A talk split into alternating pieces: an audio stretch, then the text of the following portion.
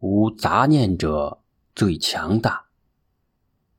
金圣珠、金乔觉、朴在熙、奚中鹤、崔正勋、薛明哲和李珍轩七人，趁着黎明前最黑暗的时刻，借夜色的掩护，悄然穿过那条狭窄的山体裂缝，摸进了倭寇据险固守的山谷之中。神不知鬼不觉的靠近了他们的指挥中枢。那只充满惊魂魔力的晚波西迪像个幽灵，在宿营地四周来回飘荡，一具而又恍惚的倭寇士兵坐卧不安，心力交瘁。直到黎明前笛声消逝，他们才得以沉沉的睡去。或许是被那魔笛折腾的身心俱疲，连守卫指挥部的士兵也忍不住哈欠连天。他们在打瞌睡之时，迷迷糊糊中被人勒脖子、堵嘴巴、捆成了粽子。圣猪郎他们顺利的潜入了倭寇指挥部的营帐，敌人所有的首领在睡梦中直接成了俘虏。看到天开始亮了，到了约定的里应外合、南北夹击的时刻，圣猪郎一挥手，乔觉郎将新罗的旗帜升到了倭寇中央大营的高杆上，李贞轩将被俘的倭寇头目们押到帐外，朴泰熙他们则分别点燃了火把，把附近的倭寇营帐物资付之一炬。倭寇营地燃起了熊熊大火，一夜惊魂，现在又遭遇突然变故，失去了统一指挥的倭寇惊慌失措，乱作一团。他们发现自己的营垒中央居然飘扬着新罗旗帜，而己方那些平日威风凛凛、不可一世的统帅将军们，一个个赤身裸体，被绑成一团。就像等待被宰杀的羔羊一样，蜷缩在七位天神的脚下。真的，在他们看来，这七位身着华丽服饰、面涂绝美容妆的白衣少年，不可思议的出现在他们戒备森严的影地中央。除了从天而降，常人从其他途径根本无法做到。犹豫再三之后。他们还是向圣珠郎等人发起了进攻，力图夺回被俘的首领。本来被团团包围的人最怕从四面八方射来的利箭，可是因为投鼠忌器，生怕射杀自己的将帅，倭寇们不敢用箭远射，只好强攻。抱着必死信念的七位新罗勇士，没有任何的忌讳，没有任何的挂牵。也没有任何的杂念，只危险于度外，保国家于今生，因而迸发出数倍于常人的战力。他们个个武艺高强，身怀绝技，而且长短兵器搭配合理，相互配合的天衣无缝，战法变化如行云流水，倭寇们很难找到破绽。而他们身上所放射出的那种凛然正气，以及视死如归的从容镇定。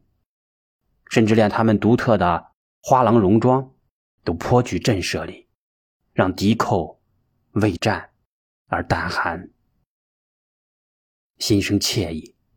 同时，倭寇士兵因睡眠不足而浑身乏力，战斗意志大大下降。尽管上百人团团围攻，却无法真正的逼近圣猪郎他们。倭寇中央营垒突生变故。所有人的注意力都集中在了这里，再加上没有统一指挥的协调调度，南北两个方向的通道很快便被金顺元指挥的精干部队所攻陷。新罗大军就像冲破堤坝的潮水一样呼啸而至，围攻圣猪郎他们的倭寇见此情景犹豫不决，进退失据。西中鹤与崔正勋趁机将倭寇的主帅副将拎起来。把锋利的刀架在两人的脖子上，逼迫他们下令让属下放下武器投降。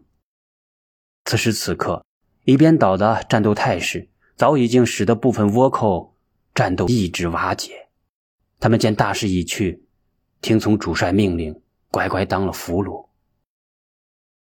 也有一些顽固的死硬分子向东方海边强行突破，他们大部分人被紧紧追杀的新罗军队消灭，还有一些人被逼跳进大海为了杀鱼，只有少数人幸运的登上了海上接应的船只，逃回国去。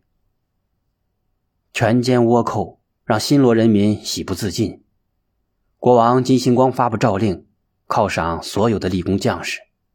金圣洙、金乔觉、朴泰熙、西中鹤、崔正勋、薛明哲、李真轩七人，他们掌握战机，英勇杀敌，为最后取得胜利起到了决定性的作用，受到特别的嘉奖。朴载熙与西中鹤直接被选拔为朝廷大臣，崔正勋、薛明哲、李真轩三人名列花郎黄卷，成为了。后任的中央花郎，作为主将，圣珠郎与乔觉郎自然受到了更多的封赏。作为战利品，两人接受俘虏一百多人，但出于同情慈悲，他们没有将这些战俘当成奴隶，而是将他们释放回国。金星光向破例赐给金乔觉真骨爵位。但须经和白会议通过，而圣珠郎朝野都一致认定，在合适的时机，将其礼奉为国仙。乔杰郎与所有的花郎徒都期盼着圣珠郎快快的升为国仙。的确，不管是精神气质还是品德修养，再没有比他更合适的人选了。金乔觉不知道自己的父亲国王金信光。在等待什么？或许是必须为现任国先调整出一个合适的官职，才能够空出国先的位置。或许国王还有其他的考虑。一天午后，乔觉郎带着几位狼徒跨过弥勒谷那条流淌不息的小河，来到对岸圣猪郎的营地，与他属下的高手竞赛弄猪之戏，也就是。中国的蹴鞠比赛进行的很激烈，因为有圣猪郎在场观战，他的狼徒踢得很卖力，拼得很凶，双方经常撞的是人仰马翻。本来球已经被乔觉狼控制住了，但圣猪郎的一个下属依然猛地冲了过来，高高抬起的右脚踢空之后，踏在了乔觉狼的衣服上，将衣襟撕裂了一个大口子。那个莽莽撞撞的小伙子很是不好意思，连连道歉。乔觉郎表示没有什么，衣服破了缝一缝就好。一位爱开玩笑的狼徒说：“哎呀，这是一个大好时机，快将乔觉郎请回你家，让你妹妹给乔觉郎缝衣裳。”惹祸的小伙子一愣，说：“我没有妹妹呀。”乔觉郎属下的一位狼徒接着说。你就是有妹妹，我们的乔觉郎也不见得会去。若是圣珠郎的妹妹，乔觉郎一定乐意。哈哈哈哈！他们所开的玩笑源自一个十分浪漫的故事。新罗历史上最伟大的将领自然是金与信，而建立统一的新罗王朝的金春秋，无疑是最杰出的国王。他们二人从花郎时期到战场上的并肩御敌。直至攻灭百济，打败高句丽，一直都是最好的朋友。金鱼信为国先的时候，他的家就在南山附近。一天，金春秋来到南山，与金鱼信一同蹴鞠。金鱼信故意用脚踩踏金春秋的衣裙，不仅衣襟撕裂了，衣扣也崩掉了。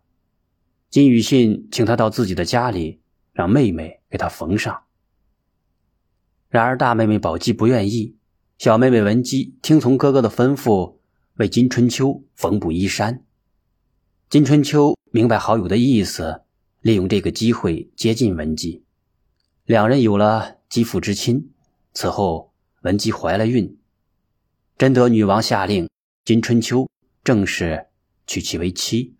再后来，在姬玉信的大力扶持下，真古出身的金春秋继承了姨妈贞德女王之位，成了新罗历史上第一个非圣古血统的国王。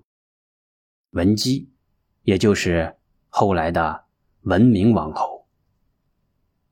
圣珠郎的妹妹贞姬没在场，自然没人给乔觉郎缝衣衫。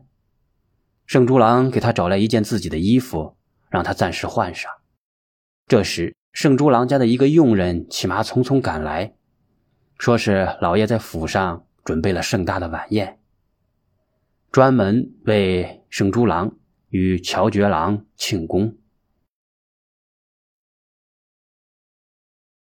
乔觉郎一直将圣珠郎当做自己的良师益友，虽然觉得贸然到别人家中不太合适，但因为有圣珠郎相邀，他没来得及回自己的营地换衣服，就直接去了城里